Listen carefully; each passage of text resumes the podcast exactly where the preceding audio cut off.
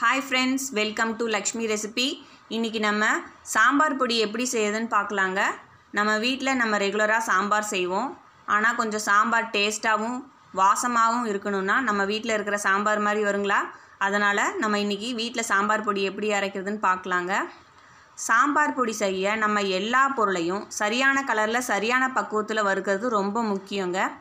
வாங்க இதுக்கு தேவையான பொருட்கள் என்னன்னு பார்க்கலாம். சாம்பார் பொடி செய்கிறதுக்கு வந்து ஒவ்வொரு பொருளையும் தனித்தனியாக வறுத்து எடுத்துக்கலாங்க. இதுக்கு தேவையான பொருள் என்னன்னு பார்த்தீங்கன்னா தனியா அரை கப்பு காஞ்ச மிளகாய் பதினேழு கடலை பருப்பு ரெண்டு டேபிள் ஸ்பூன் உளுத்தம்பருப்பு ஒன்றரை டேபிள் ஸ்பூன் சீரகம் ஒன்றரை டேபிள் ஸ்பூன் மிளகு ஒரு டேபிள் ஸ்பூன் வெந்தயம் ஒரு டேபிள் ஸ்பூன் கடுகு ஒன்றரை டேபிள் ஸ்பூன் அப்புறம் சிறிது கருவேப்பிலை சேர்த்து இது எல்லாத்தையும் தனித்தனியாக சிவக்க வறுத்து எடுத்துக்கோங்க.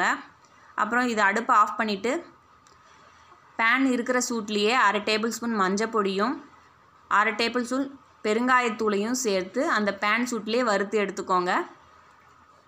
இது எல்லாமே நல்லா ஆறுனதுக்கப்புறம் மிக்சியில் போட்டு நல்லா நைஸாக அரைச்சி எடுத்துக்கோங்க. இப்போ நமக்கு டேஸ்ட்டான சுவையான சாம்பார் பொடி ரெடி ஆயிடுச்சுங்க.